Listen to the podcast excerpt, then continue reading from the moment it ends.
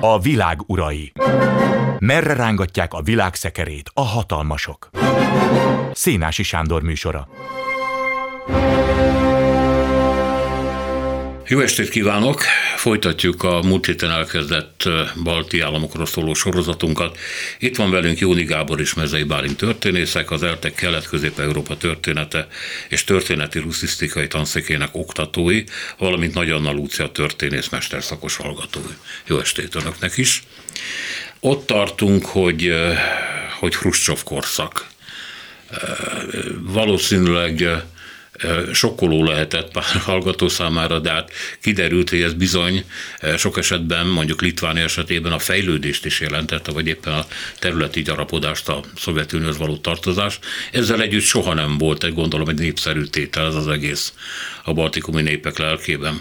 Jön a később pangásnak nevezett Brezsnyev korszak, az eleje még nem, ugye a 60-as éveket írjuk, amikor Hrussovot megbuktatják. Itt történt-e valamiféle változása Baltikumot tekintve? Tehát hozott-e a Brezsnyev korszak valami törést, vagy újabb föllendülés, új, új és szép gyárakat ennek a szép térségnek? Azért a, a Rucsov korszakra, hogyha egy másodpercre, vagy vagy két másodpercre még visszatérhetnék. Azért teljesen jellemző, hogy ember tudja történészekkel beszélni, hogy föltesz a kérdés, ugye régen van, és így mindig mennek vissza, még vissza, még egy lépcsőfokot kihagytunk. Jó, persze, bocsánat. Tessék. Köszönöm szépen, de igyekszem rövidre zárni nem, ezt a, kis, nem, nem, ezt a kis zárójeles megjegyzést. Tehát a Ruscsovi 1955-ös amnestia rendelet valóban nagyon fontos volt, és utána az 50-es évek végéig azért a fokozatos lazítás, az olvadás korszakát éljük, Rigát és Tallint az 50-es évek végén megnyitják a külföldiek előtt korlátozásokkal, de már lehet a balti tagköztársaságokba utazni, és valóban történik egy, egy komoly előrelépés a, a, a, a nyelv és a kultúra területén, annak ellenére, hogy 1959-ben Ruscsov, miután ez az 1957-ben megerősítette a párton belüli hatalmát, azért úgymond rendet tesz a, a litván, a, a lett kommunista párton belül, tehát azért az 50-es évek végén azt látjuk, hogy a, a, a nemzeti olvadásnak, főleg a Baltikumban már maga Hruscsov is próbál, próbál gátat szabni. És ugye a Hruscsovi, Hruscsov megbuktatása az elsősorban, a, mint tudjuk, a, az ötletelése, a következetlenségei, a kapkodása, a hebrenc stílusa miatt történt, meg azokért a, azok miatt a hát külpolitikai eh, presztízsvesztességekért gondolok itt a kubai rakétaválság. És a kozmoszbéli sikerek nem tudták megmenteni Ruscsovot mondjuk a, a mezőgazdaság eh, hatalmas visszaesésétől. Ugye a mezőgazdaságban a, a szűzföldek feltörése, vagy a kukorica program nem hozta el a, a várt eredményeket. Pedig, ha jól tudom, akkor neki voltak ilyen tervei, hogy a szovjet kommunista pártból két pártot csinál, egy ilyen agrárpártot, meg egy ilyen iparpártot. Ezt csak mondom, hogy az ötlettel is, az nem lett belőle semmi. Hát ő, ő azt ő vizionált, hogy 20 éven belül eljutnak a kommunizmusba, a, a Szovjetuniót, mint szövetségi rendszert alapjaiban akarta megreformálni, tehát nyilván Ruscsov tele van ellentmondásokkal, és az egész Ruscsov korszak ellentmondások halmaza, de az egész olvadás korszaka sem értékelhető természetesen szintisztán pozitív folyamatként de a, a, a, például a, a, az 1965-ben megkezdett Koszigini reform, Alexei Koszigin a Szovjetunió minisztertanácsának elnöke, például a fogyasztási cikkek gyártását helyezte előtérbe, a Szovjetunió lakosságának fogyasztási cikkekkel való ellátását tette a, a, az iparpolitika középpontjába. Persze erre utaló lépések már a Russov korszakban is voltak. Tehát a 60-as években például a, a, a baltikumi ipar megint egy jó időszakát élte. Nyilván az iparfejlesztés az korlátozott volt, szovjet tervutasításos, tervlebontásos rendszer, tehát természetesen nem állítom, hogy itt eljött a paradicsomi állapotok voltak, de a 60-as évek közepe, azaz a baltikumi ipar tekintetében megint egy fellendülést hozott. És a 60-as években a Hruscsovi olvadás a kultúrában még meglehetősen sokáig hatott. A baltikumi történészek azt mondják, hogy 1968-as csehszlovákiai bevonulás jelentett például egy törést a baltikumi elitek Szovjetunióhoz, Moszkvához való kapcsolatában. De Hát még én a, csak annyit fűznék hozzá ez a Brezsnyevi időszakhoz, hogy Ugye ez a 18 év, ez a Brezsnyevi, amit később pangásnak neveztek, ez mégiscsak a legstabilabb, legkiegyensúlyozottabb, legboldogabb, úgymond időszak volt a Szovjetunió történetében. És mondjuk a Baltikum talán éppen azért is, mert mert az a képzet kapcsolódott hozzá, hogy ez már majdnem a nyugat, hogy ez, hogy ez egy jobb és más világ a Szovjetunión belül, ekkor ilyen turista paradicsommá válik, ilyen szovjet turista paradicsommá ez a, a balti térség, holott azért mondjuk a balti tenger nem éppen, nem éppen, nem feltétlenül ideális arra, hogy az ember ott fürdőzgessen, akár még nyáron is a Krim vagy a déli, a déli tengerek azok hagyományosabban mozognak, de mégis 70-es, 80-as években a balti komolyan turista paradicsommá vált. A másik meg hogy nyilván ebben az időszakban következik be, főleg azt gondolom a 60-as, 70-es években, vagy a 80-as években az az etnikai eltolódás. Tehát amikor egyre több orosz özöllik be, főleg az észt és a lett SSK területére, szinte majdnem, hogy fölbontva a, az ottani... Bocsánat, ezeket az embereket, mert ugye azt nem mindegy,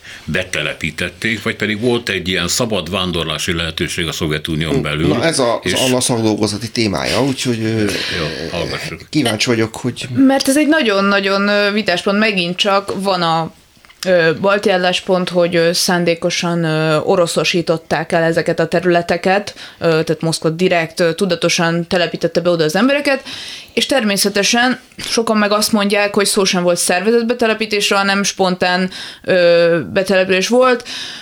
Hát az biztos, hogy ebben a, ebben a, ebben a iparosodási folyamatban tehát egyre több munkaerőre volt szükség, amit tehát helyi, helyi ö, erőből nem tudták volna megoldani.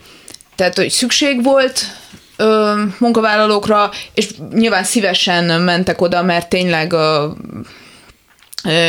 magasabb volt mondjuk az átlagkereset, vagy jobb volt az életszínvonal. Nyilván mindenki szívesen ment oda, ha volt ilyen lehetőség. Vannak ö, arra ö, jelek, hogy például sok álláslehetőséget nem ott hirdettek meg, hanem Moszkvában, mondjuk, vagy, vagy Szentpéterben, tehát orosz területen, ott toboroztak embereket bizonyos állásokra, illetve mm, nagyon fájó pont volt a helyieknek, hogy aki betelepült, azonnal kapott lakást, azért ott is volt lakás ínség, nagyon komoly lakás problémák voltak, hát az egész Szovjetunióban ö, hosszú várólisták voltak a lakásokra ott is. Na most aki be, bejött, az mondjuk esetleg azonnal kapott lakást, ezt azért eléggé sérelmezték a helyiek, akik ö, szintén vártak már egy ideje. Öm, de hát ilyen konkrétan ilyen nagy szervezett áttelepítésekre ö, nyilván nincsenek ö, bizonyítékok, arról nem beszélve, hogy az egyik főérv, hogy ennél ö, sokkal radikálisabb áttelepítésekre is lett volna lehetőség Moszkvának, ha akarta volna.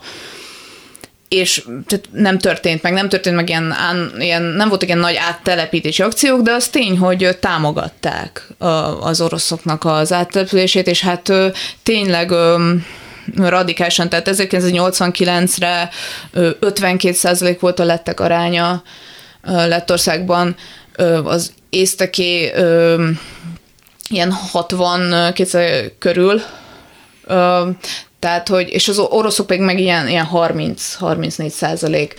Akkor azok a számok, amiket mondtam, azok azt jelentik, hogy később volt egy orosz vissza áramlás? Hát a, mindenképpen volt egy orosz kiáramlás. Ki Oroszország irányába, ki akkor már inkább nyugatra. Vagy Kaliningrád felé, ugye? Mert az is félig hát, már nyugatnak számított akkor. Lehetséges. Igen? Az biztos, hogy azért a 90-es években maga Oroszország sem támogatta, hogy tömegesen települjenek haza Baltikumból oroszok. Tehát volt, aki ezt, ezt, ezt választotta. Nyilván nem is mindenkinek volt lehetősége fogni magát és csak úgy áttelepülni Oroszországba, de nem, nem Oroszország se nagyon szorgalmazta ezt. Mi volt a helyzet a nemzeti nyelvekkel? Ja, bocsánat, Most még egy a, csak a betelepítések kapcsán még azt akartam hozzáfűzni. Tényleg egyébként én is emlékszem erre az adatra konkrétan, hogy 1989-ben, ugye akkor volt az utolsó szovjet népszámlálás, Lettország lakosságának az 52%-a volt lett. A, a, a gyakorlatilag többi a gyakorlatilag fele, ö, szláv, ukránok, oroszok és a, és a többiek.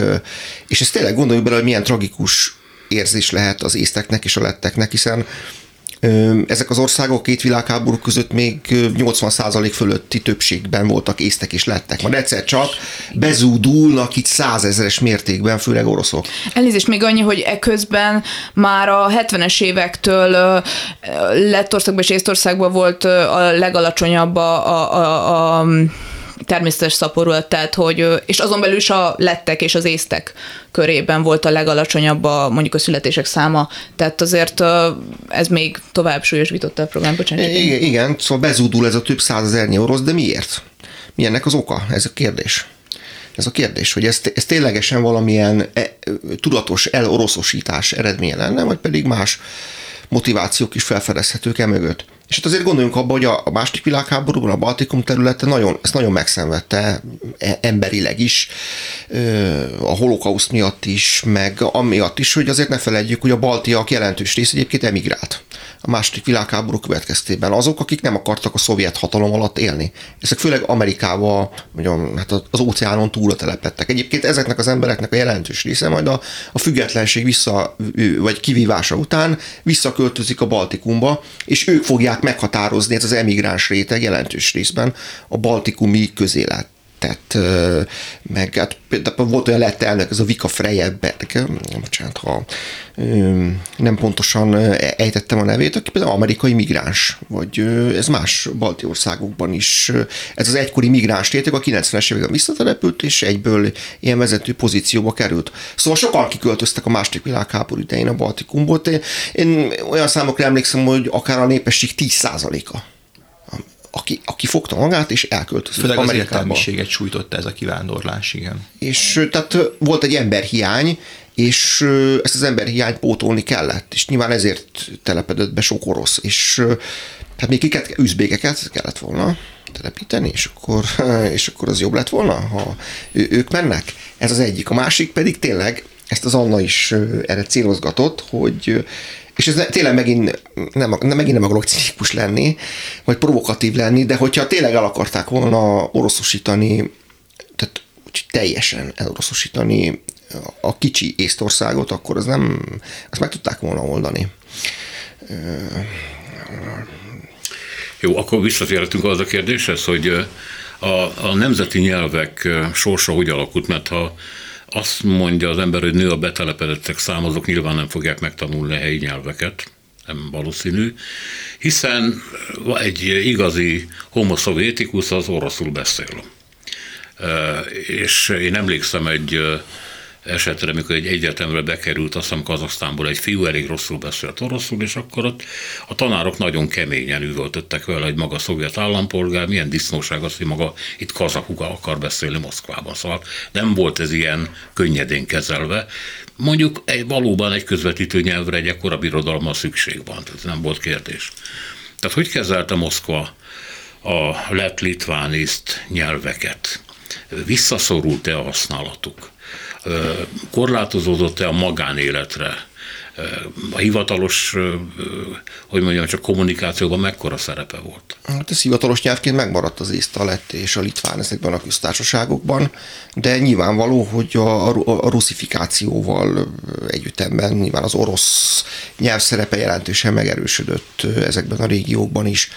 Egyébként a baltiak, a baltiaknak ilyen sajátos akcent. Én ezt többször is hallottam, amikor én Oroszországban, én, is ott tanultam, amikor engem sokszor baltinak néztek, mert olyan akcentusom van, ami általában. Egy élhangsúlyos. Nem tudom, ilyen általában a, balti, a baltiakra jellemző az a... És büszke volt magára, nem? Én? Igen. Hogy baltinak néztek? Igen. Mm, azt azért nem mondanám. Tehát, miért, miért lennék büszke arra, hogy baltinak néznek?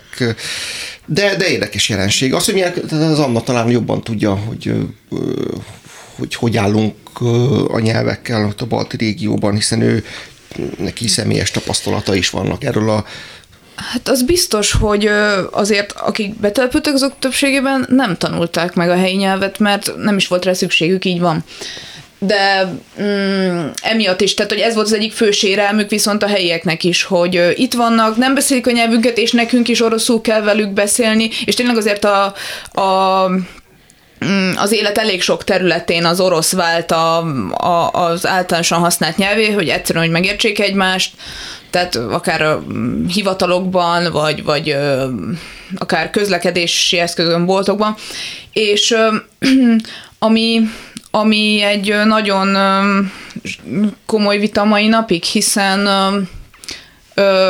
vannak, akik a mai napig nem tanulták meg a helyi nyelvet, és, és, és hát azt mindenkivel el lehet mondani, hogy a mai napig egy nagyon fontos, hát a lingua franca gyakorlatilag főleg Észtországban és Lettországban nagyon fontos közvetítő nyelv, annak ellenére, hogy nyilván az angolnak sokkal nagyobb presztízse van, tehát az ember sokkal szívesebben beszél külföldiekkel angolul, ha teheti, de ez a mai napig, ez a nyelvkérdés, ez, ez ilyen nagy Hát főleg gondolom ott, ahol a, az oroszok nagy tömegben élnek együtt. Ott ugye végképp nincs szükségük arra, hogy az államnyelvet használják. Hát ez a következő, hogy egy, egy tömegben élnek Norma, nagyon sok helyen. Például. Igen.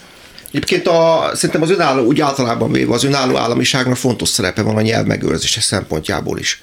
És hát én, én rendszeresen figyelemmel követem ezeket az nemzetiségi iratokat, amik Oroszországban vannak, és igen, tehát mondjuk, mondjuk a findugor nyelvrokonaink sorsát, és az látszik, hogy sajnos elég tehát ha mondjuk Leépülő igen, mutat, és hogyha mondjuk Észtország ma is a, a Szovjetunió lenne, és lenne észt SSK, feltételezem, hogy az észt ez az nyelv, nyelv szempontjából nem lenne előnyös, hogy finoman fogalmazzak. Van, van egy olyan érzésem. Jön a Gorbacsovéra, hogy ugorjunk egy nagyot.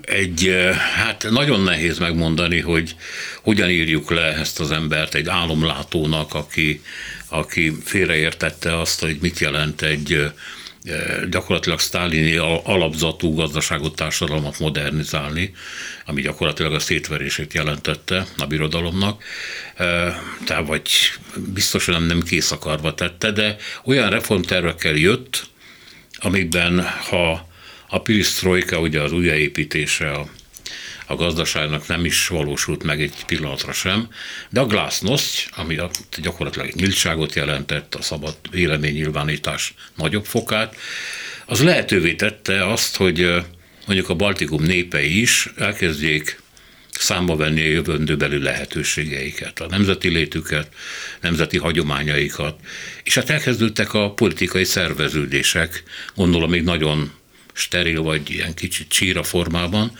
de hát 85 után már mégiscsak ennek lett valami tere. Mi mondható el erről a korszakról, erről az öt évről, 85 és 90-91 között? Valóban a Gorbacsovi reformok azok a, a tagköztársasági erjedés lehetőségét megadták, és ezzel a Baltikumban éltek is. A 80-as évek végén ész népfront, vagy Litvániában a Sajudis létrejön, a mozgalom az átalakulásért. Gondoltunk az 1989. augusztusi Baltikumi élőláncra, ami egy hatalmas tömegdemonstráció volt 89. augusztus emlékezve a Molotov-Ribbentrop paktumra, amely valóban erkölcsileg tartatlan volt. Ugye az is fontos, hogy azért a, az észt, a lett és a litván kommunista pártok vezetésében a politikai irodatagsági, a PB-ről beszélünk, ott a tagok többsége reformkommunista volt már a 80-as évek végére, tehát sokszor éppen a, a helyi KPK-nak egy nagyon jellegzetes szovjet ö, ö, időszakra jellemző monopólhatalomgyakorlási forma, tehát a KP az, az monopól helyzetben van, később még mindig hegemon helyzetben van, és ezek a KP-k állnak sokszor az átalakulás élére. A legfelsőbb tanács csak lesz. kommunista pártok, csak hogy a hallgató van, kommunista is pártokról, így van, köszönöm szépen, fontos kiegészítés. Tehát sokszor valóban pont a helyi elitek kezdeményezik a változást, és 1988-ban Például már döntés születik arról, hogy a két világháború közötti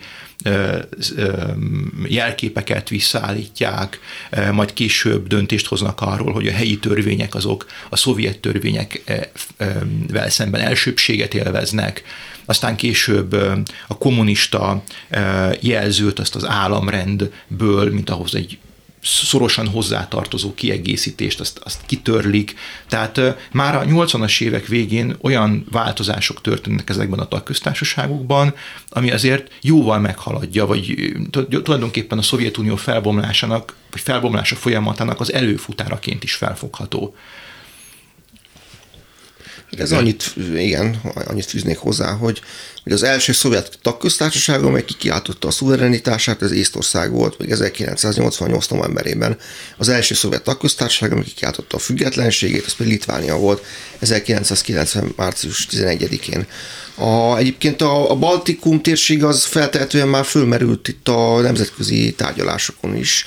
Én legalábbis olvastam egy információkat, már Reykjavikban, 1986-ban volt a Reykjaviki találkozó régen és Gorbacsov között, uh-huh. és már akkor az amerikaiak kezdeményezték, hogy engedjék el a szovjetek a Baltikumot. Ugye az, az Egyesült Államok soha nem ismerte el a Baltikum szovjet bekebelezését, soha.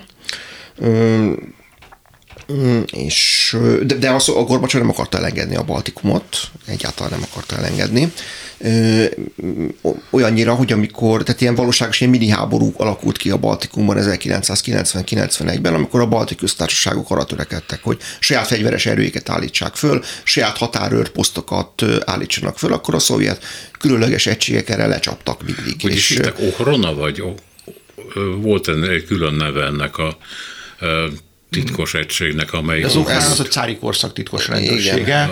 Itt a, sokszor a, az Alfa Kommandót szokták említeni, Vilniuszi TV, TV Torony, Ostroma például, ami azt hiszem 12-en vesztették életüket 1991. januárjában. De erről is van egy vita, hogy ez Gorbacsov műve volt, vagy pedig a kemény vonalasoké, akik Hát már akkor meg akarták őt dönteni. Oh, persze, hát Gorbacsov szíres arról, hogy ő semmiről nem tudott, ő neki semmihez nincs köze, sem, se a Biliszi vérengzése, se a Bokui vérengzése, se a Vilniuszi vérengzése, ő semmiről nem tudott, sose.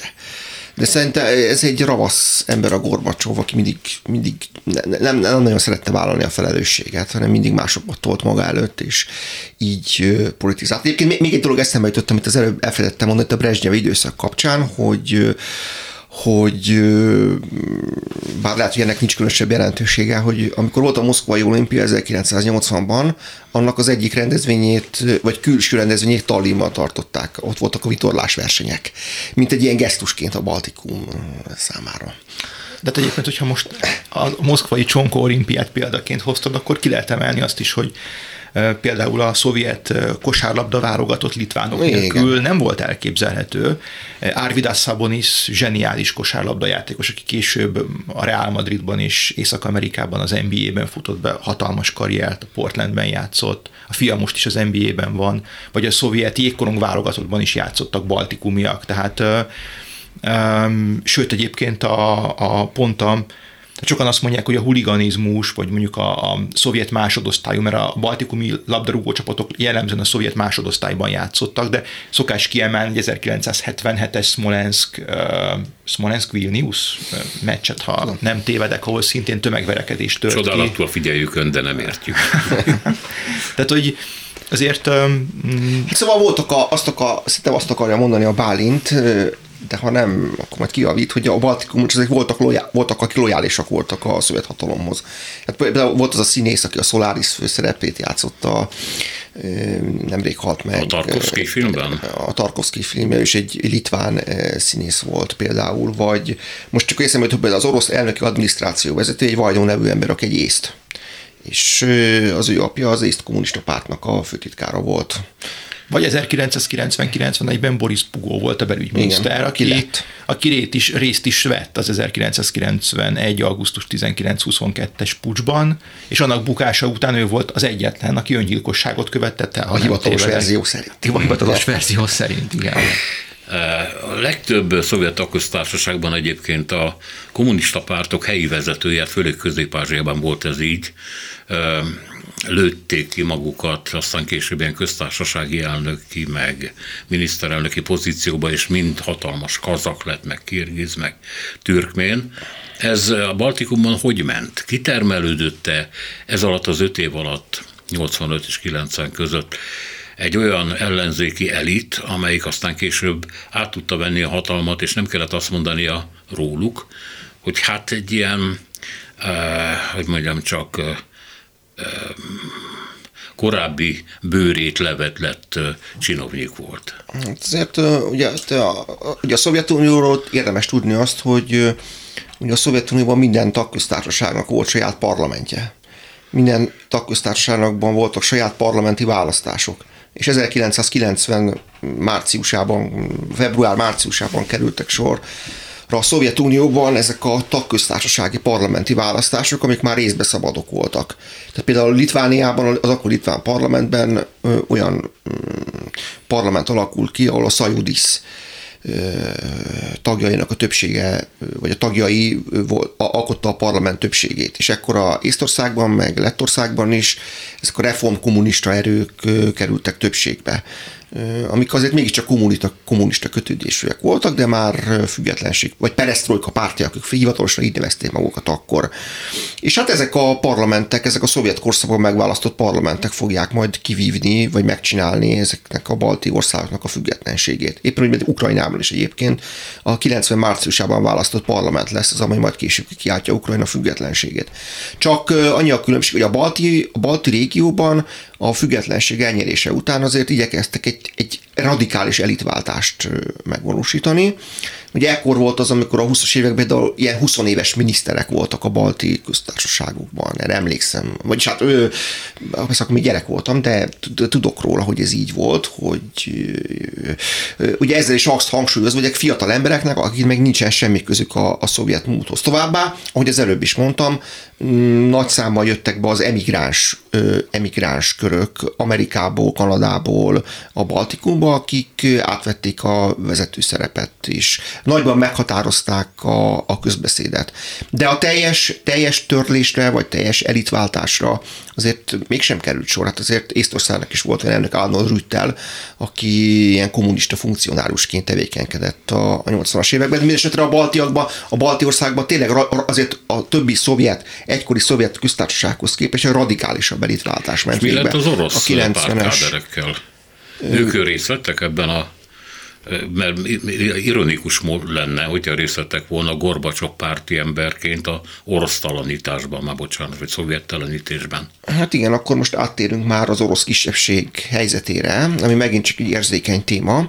A mai... Áttérünk, bocsánat, csak még ez a kérdés, hogy a szovjet funkciók azok mit csináltak? Mármint az oroszok. Hazamentek? Nem vettek hát részt? Vagy hazamentek, vagy ugye nagy valószínűséggel őket megfosztották az állampolgárságuktól. Aha. Összefüggésben azokkal az állampolgársági törvényekkel, amiket a balti országokban elfogadtak 91-92-ben. Ugye két nagyon fontos kérdés volt az Oroszországgal való viszonyban, az emlékművek kérdése, az aztán áthúzódik a 2000-es évekre is, aztán még ma is el lehet mondani, hogy rengeteg probléma van velük. A másik pedig az orosz kisebbség, ugye, akik abban a helyzetbe kerültek, mint amiben korábban a helyi erők voltak, és hát a nagyon megfordult a dolog, mert ők lettek kiszolgáltatottak szemben azokkal, akik, akik fölött ők fölényeskedhettek korábban.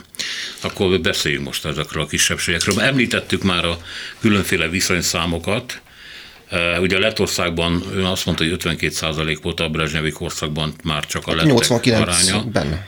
Hát most már ez sokkal-sokkal jobb, 27% van orosz, de vannak ukránok, lengyelek, mások is.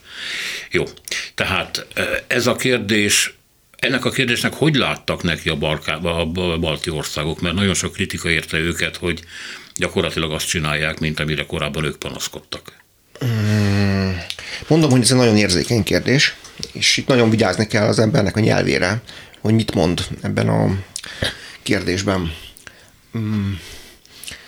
Ön azt mondta, hogy azt csinálták a balti, azt csinálták az oroszokkal a 90-es években, mint amit korábban az oroszok a baltiakkal. De én, én ezzel nem értek egyet, mert az oroszok nem csinálták azt a baltiakkal, mint amit a baltiak az oroszok. Nem fosztották meg őket az állampolgárságuktól. Tehát azért, azért szeretném jelezni, hogy az állampolgárság az alapvető emberi jognak számít. És megfosztani tömegesen embereket az állampolgárságtól, ez szerintem nem szép dolog, hogy nagyon finoman fogalmazzak. Ugye itt az olyan állampolgársági, az, azt ne felejtjük, hogy 91-ben ugye a balti köztársaságokban voltak ilyen függetlenségi népszavazások amikben a lakosság többsége a, értelemszerűen ezen köztársaságok függetlenségét támogatta. Egyébként az oroszok is. Ezt lehet tudni, az oroszok is támogatták a balti országok függetlenségét ebben az időszakban. Hát megkapták érte a jutalmat, mert ugye a, a, a balti állampolgársági törvények szerint csak az kaphatott automatikusan állampolgárságot, aki vagy a valamelyik felmenői 1940, tehát a balti országok meg, szovjet megszállása előtt már állampolgár volt. Ugye ez azt jelenti, hogy értelemszerűen azok, akik 1940 után, tehát a szovjet korszakban telepettek be, ezekbe a köztársaságokban azok nem nyertek állampolgárságot. Ez mind a három országra igaz volt? Nem, csak Észtországra és Lettországra. Litvániában mindenki automatikusan megkapta az állampolgárságot származásától függetlenül. Tehát még Litvánia ebben a tekin sokkal demokratikusabbnak bizonyult, mint... Kevesebben is voltak az oroszok. Igen, tehát ez kétségtelen tény. Ez kétségtelen tény. És de egyébként ez nem csak az oroszok ellen irányít, hanem mindenkire, aki 1940 után telepedett be Észtországban és Lettországban, de ezek persze főleg oroszok voltak. De nem csak, például tudom hogy kárpátai magyarok is voltak, akik mondjuk a szovjet korszakban telepettek be Rigába, ők se kaptak lett állampolgárságot. Ez a mai napig így van? Hát állampolgársági vizsgát kell tenniük ezeknek az embereknek, hogy ezt megszerezhessék, de ez a mai napig sem sikerült mindenkinek. Most én most reggel megnéztem, hogy Lettországban ma is a lakosság 10%-a nem rendelkezik állampolgársággal. Észtországban ez 5% körül van. Ez azt jelenti, hogy nem szavazhatnak, ugye? Nem, nem, nem hát, választhatnak. Ö, ö, igen, bár az észt törvények szerint a nem állampolgársággal rendelkezők azok szavazhatnak az önkormányzati választásokon. Igen, igen, de az országos választásokon nem. Lettországban az önkormányzati választásokon sem. És akkor van egy ilyen tartós letelepedési engedélyük? Vagy? Hát nem, ők kapnak ilyen alien igazolványt, ezt úgy, nem, tehát idegen, ilyen idegen, idegen igazolványt kapnak, ami nem állampolgárság igazolvány, de például ők utazhatnak az EU, e, e, e, Európai Unió területén, sőt, sőt, ez az alien igazolvány, ez arra is jó, hogy például ők utazhatnak Oroszországba szabadon.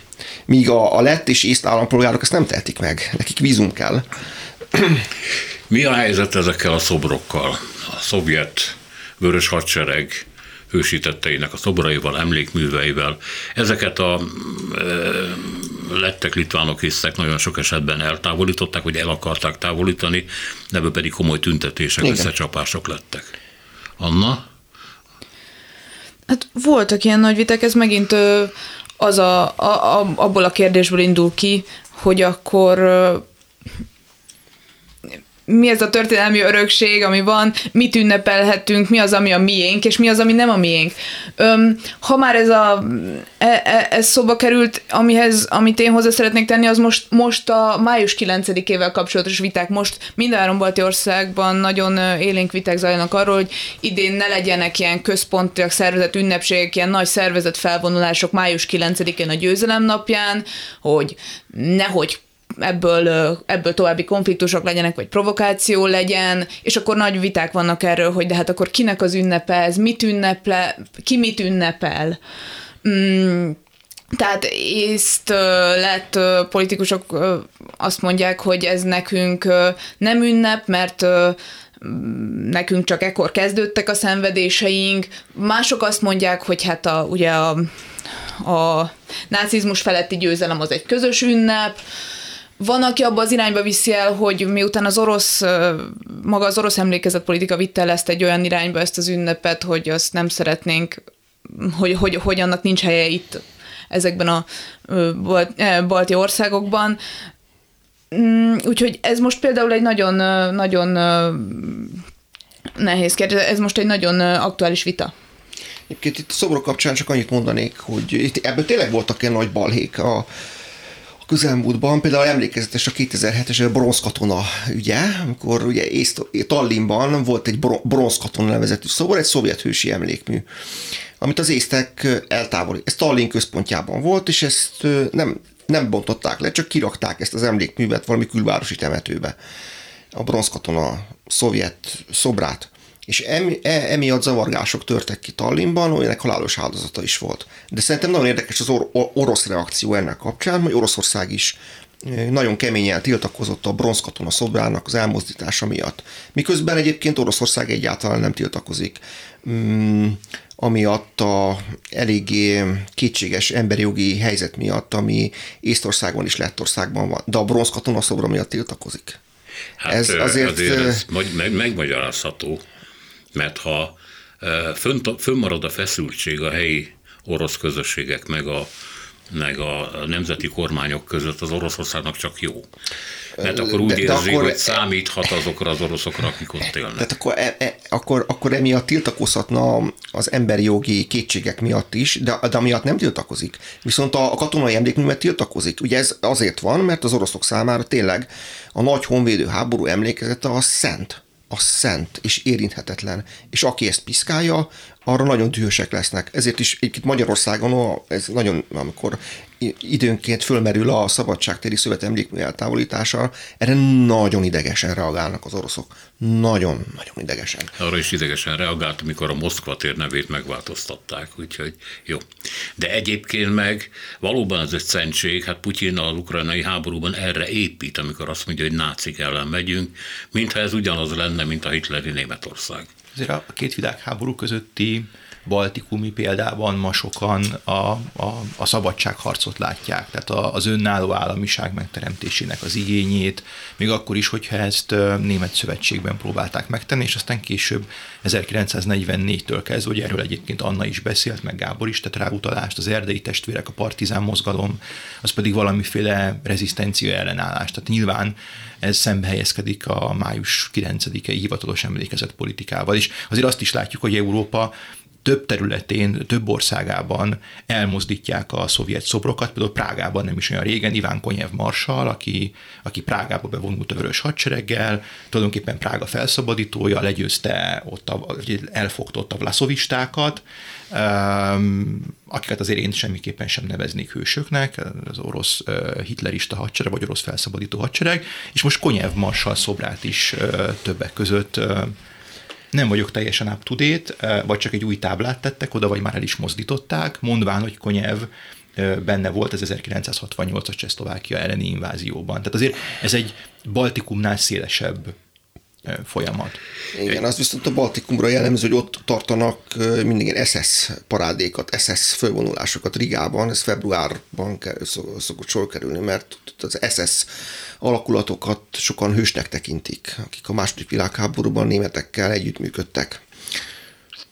Azt akartam megkérdezni az orosz kisebbséggel kapcsolatban, hogy ha vannak ilyen moszkvai remények, akkor mennyire számíthatnak ők ilyen ötödik hadoszlopnak, tehát hogy a lojalitásuk, amit ugye az állampolgársági törvény kikezd, meg mondjuk a, a emlékművek sorsa is kikezd, az van-e annyira törékeny, hogy Oroszország számíthasson rájuk? Hát erre a kérdésre nehezen tudok válaszolni. Én, ugye is én, én, én szoktam olvasni van egy Post Times nevezetű ilyen észtlap, amit rendszeresen szoktam olvasni, ennek van egy orosz kiadása is, amiben ilyen orosz kommentek vannak, amit észtországi oroszok írnak, és abból az derül, hogy nem lojálisak Észtországhoz. Nem. Számomra ebből az derül ki, hogy nem, de lehet, hogy ez egy csalók a kép. Az Anna erről többet tudna, a személyes tapasztalata jókán. Hát ez a, az ottani ö, médiában is ö, hát felmerült sokakban, de főleg ö, külföldi újságírók kérdezgetik például a narvai oroszokat, hogy akkor most ö, csatlakoznának-e oroszok, nem. Tehát azt mondják, az, az a válasz, hogy nem szeretnének Oroszországhoz tartozni, tehát azért mégiscsak azért rengeteg előnye van az Észtországhoz tartozni. Az Unióban vannak persze magasabb életszínvonal. Többek között, úgyhogy azért ez, ez nem ilyen egyértelmű, mm, nagyon megosztott ott is az orosz közösség, tehát mondom, próbáltam ilyen, ilyen interjúkat, riportokat, beszélgetéseket nézni, és az derül ki belőle, hogy vannak, akik nagyon határozottan támogatják most a ö, Moszkva politikáját, vannak, akik nagyon ö, határozottan ellenzik, és, és nagyon ö, határozottan kiállnak az ukrán, ö, Ukrajna mellett de hogy a többség az, az inkább szeretne kimaradni ebből a, ebből a vitából, és nem szeretne állást foglalni, mert, mert rokonaik vannak Oroszországban, de mondjuk oda is már sok minden köti őket, ahol laknak. Tehát nem, a többség az nem, nem szeretne ilyen, uh, ilyen, ilyen uh, választás elé állni. Ez igaz a ukrajnai háborúra is? Hát most ez, ez, ez, ez erre, erre, mondta, erre vonatkozik, igen, ez most. Tehát egyszerűen nem akarnak erről beszélni, de nem is a putinista vagy putyini propaganda szólamokat hajtogatják, ha jól értem. Nem, határozottan nem, és egyébként érdekes volt, hogy miután blokkolták az orosz állami mm, hírcsatornákat, tehát az orosz, orosz állami tévét, stb. stb. Azután érezhető volt egy, egyfajta változás az orosz hozzá, a balti oroszok hozzáállásában is a és kikapcsolták a propagandagépet a fülükből, és egy kicsit jobban hallottak ezután? Hát minden esetre igen, valószínűleg árnyalódott a, a képük. Hát minden embert annyi információ ér, hogy... Egyébként szerintem, igen, ez egy gyakran elhangzó érv, hogy lám-lám, a lám-lám azért a balti oroszok azért csak nem akarnak hazamenni Oroszországba, azért mégiscsak azért ott maradnak, mert mégiscsak jobb élni az Európai Unióban, meg mint Oroszországban, már ez kicsit szerintem cinikus magyarázat, mert nem jelenthet ez semmilyen legitimációját az esetleges, vagy ténylegesen meglévő jogsértésre, de ténylegesen tény az, hogy van egy Ilya Varlamov nevezetű orosz fotográfus blogger, aki egy nagyon, nagyon népszerű blogger Oroszországon, és ő készített egy ilyen fotósorozatot az észt-orosz határról. Ugye az észt-orosz határ, az észt oldalában Narva város, az orosz oldalában Ivangorod város. És egy folyó választja el a két várost. És meg lehet nézni, mi van a két oldalon. Az észt oldalon, az Európai Uniós oldalon csilivili környezet szépen rendbe tett, gondozott, tiszta, tisztaságot láthatunk. A folyó másik partján, az orosz oldalon pedig szemét, piszok, szegénység. Szóval ez egy, ez egy látványos fotósorozat arra vonatkozóan, hogy mi, miért jobb mégiscsak Észtországban élni, mint Oroszországban. Ezt az elmúlt 30 évet gazdaságilag hogy élték meg? Ez egy fölfelé tartó folyamat volt, vagy pedig... Mindenféleképpen. Tehát ha csak az ész digitalizációra gondolunk, ami manapság Igen. plakátokról visszaköszön, de Észtországban ezt valóban végigcsinálták. A személyi igazolvány bakkártyaként lehetett használni, vagy lehet már használni nagyon régóta. Azt hiszem, hogy Baltikum a, a, talán a, a, az a 90-es évek végén az Európai Uniós tagsághoz közel került országok közül a balti országok tették meg talán a legnagyobb lépést. Óriási gazdasági fejlődésen mentek át, és többek között pont ezekben a, ezekben a magas hozzáadott értéket jelentő iparágokban, főleg a számítástechnika területén. Hát a Skype-ot azt észt programozók készítették például. Hol vannak ilyen startupok, akár Kelet-Közép-Európában, akár a mi régiónkban. Tehát ez egy nagyon komoly, tagadhatatlan fejlődés. Ezzel együtt egy időben úgy emlékszem, hogy Észtországból legalábbis nagy volt a kivándorlás. Ez igaz. Hát ez igen, igaz. mondjuk ez, ez, ez valós probléma, hogy Észtország is és Lettország is elveszítették a népességük harmadát gyakorlatilag 20 év, 20, 20 év alatt a, a függetlenség elnyerése után 20 évvel. És mondjuk számomra azért eléggé kérdéses, hogy egy olyan országot lehetne sikeresnek nevezni, ami ilyen katasztrofális adatokkal rendelkezik ami békeidőben elveszíti a népessége Most jól értem, hogy önök vitatkoznak egymással. Egy kicsit lehet, hogy igen, de szerintem ez Egy a műsor, lehet, hogy igen. műsorba belefér. Persze. Igen. Azért ez a, ez a kivándorlás kérdés, ez a 90-es évek végén indul el igazán, és azért a 2004-es nagy keleti hát, bővítés után ez. Azért most, most sem a népességük, tehát ha jól emlékszem, Észtország lakossága alig egy millió fölött van. Tehát Budapest lakossága nagyobb, mint egész Észtországi, és sajnos fogy a népesség. Ezt Miközben a szovjet korszakban ugye még még ha kicsit is, de... De növek, igen, hát, de tudjuk, hogy milyen tényezőknek köszönhetően. Sokszor. A Baltikum megkapta a lehetőséget a NATO tagságra, a Európai Uniós tagságra, és hát innen már a háborúban vagyunk, átlévő néhány percet szálljuk ennek, hogy baltikumi félelmek ezzel kapcsolatban. Ugye nagyon gyakran kerül elő, hogy ukrajnai politikusok mondják, hogy Putyin nem áll meg az ukrán határnál, hogy tovább menne, hogy egy sokkal nagyobb birodalom visszaállításában reménykedik, és ebbe benne van a Baltikum is. Ezeknek a híreknek a hallatán persze folyamatosan erősíti a NATO jelenlétét a Baltikumban, de hát tudható, hogy ha egy nagyon nagy orosz haderő megindul ellene, akkor hát nagyon nehéz lesz ellenállni. Ezek a félelmek mennyire léteznek? Hát szerintem most mindenki fél, aki Oroszországgal határos, nem csak a baltiak. Én is félnék, hogyha Oroszországgal határos állam lennék, de azért a baltiak szerencséjére ők a NATO szövetség részei, és hát, hát bízom benne, hogy Putyin azért nem vesztette el annyira az eszét, hogy NATO tagállamnak támadjon. Ugye ezt a, a, az amerikai elnök többször is közölte nyilva, nyíltan, hogy ha, ha, ha bármelyik NATO tagállam ellen következne be valamilyen atrocitás vagy támadás, az harmadik világháború. Azt a szövetség nem hagyja tétlenül. Úgyhogy e, ebből kiindulva én bízom abban, hogy nem lesz semmi a Baltikumban.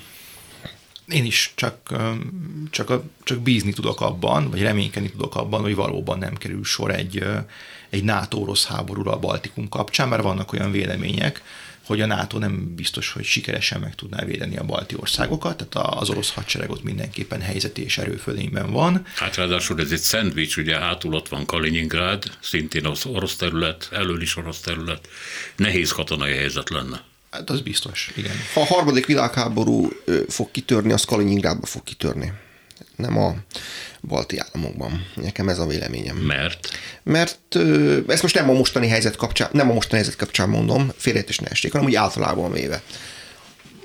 Mert ez a dolgok logikája. Na jó, ez majd egy másik műsor kifejtésében. Úgy érzem, ez hosszabb beszélgetést igényel. Anna a végén ön hogy érzi? Ezek a félelmek mennyire léteznek a Baltikumban, és okoznak -e ezek traumát, újabb hiszterizált viszonyokat mondjuk a helyi oroszokkal? Én azt gondolom, hogy igen, nagyon érzékenyen reagáltak mm, hivatalos politikai szinten, tehát nagyon határozottan kiállnak Ukrajna mellett, és minden módon igyekeznek segíteni, tényleg még az európai átlagnál is jobban igyekeznek segíteni az ukránoknak, ukrán menekülteknek. De hogy ez a hétköznapi ember szintjén megint csak én olyan véleményekkel találkoztam, hogy ez nem, nem, nem jelentkezik ö, emberek közti konfliktusban, és mm, tény, hogy például Kaliningrád mellett, igen, ott az ott a Kaliningrád melletti litván területeken a lakosság tényleg úgy fél, hogy mi lesz, hogy lesz, de ott például, ott például a polgármester is azt mondta, hogy mostanában nem, nem, nem kell ilyesmire számítani, hogy onnan jönnek át orosz egységek. Őszintén szóval én, én nem uh, tudom, hogy miért érné meg most Oroszországnak bevállalni ezt a kockázatot? Tehát, hogy mi, mi az, ami ekkor, amiért ekkora árat? Azt tudom mondani, hogy Ukrajna is akkora kockázatnak tűnt, és az is, amiről azt gondoltuk, hogy nem éri meg bevállalni. De úgy tűnik, hogy a, a, hogy mondjam, csak a realitás, vagy a realizmus más jelent az orosz elit számára. Hát azért a NATO azért, azért Jó, ez egy, egy, nem is egy fokkal, hanem sok fokkal Ukrajnát meghaladó vállalkozás lenne. Jó, köszönöm szépen, hajrá Baltikum, köszönöm, hogy itt voltak. Jóni Gábor és Mezei Bálint történészek. Az ELTE Kelet-Közép-Európa története és történeti russzisztikai tanszékének oktatói, és Nagy Anna Lúcia történész, mesterszakos hallgató. Köszönöm szépen. Hölgyeim és uraim, önöknek köszönjük a türelmet és a figyelmet. Minden jót!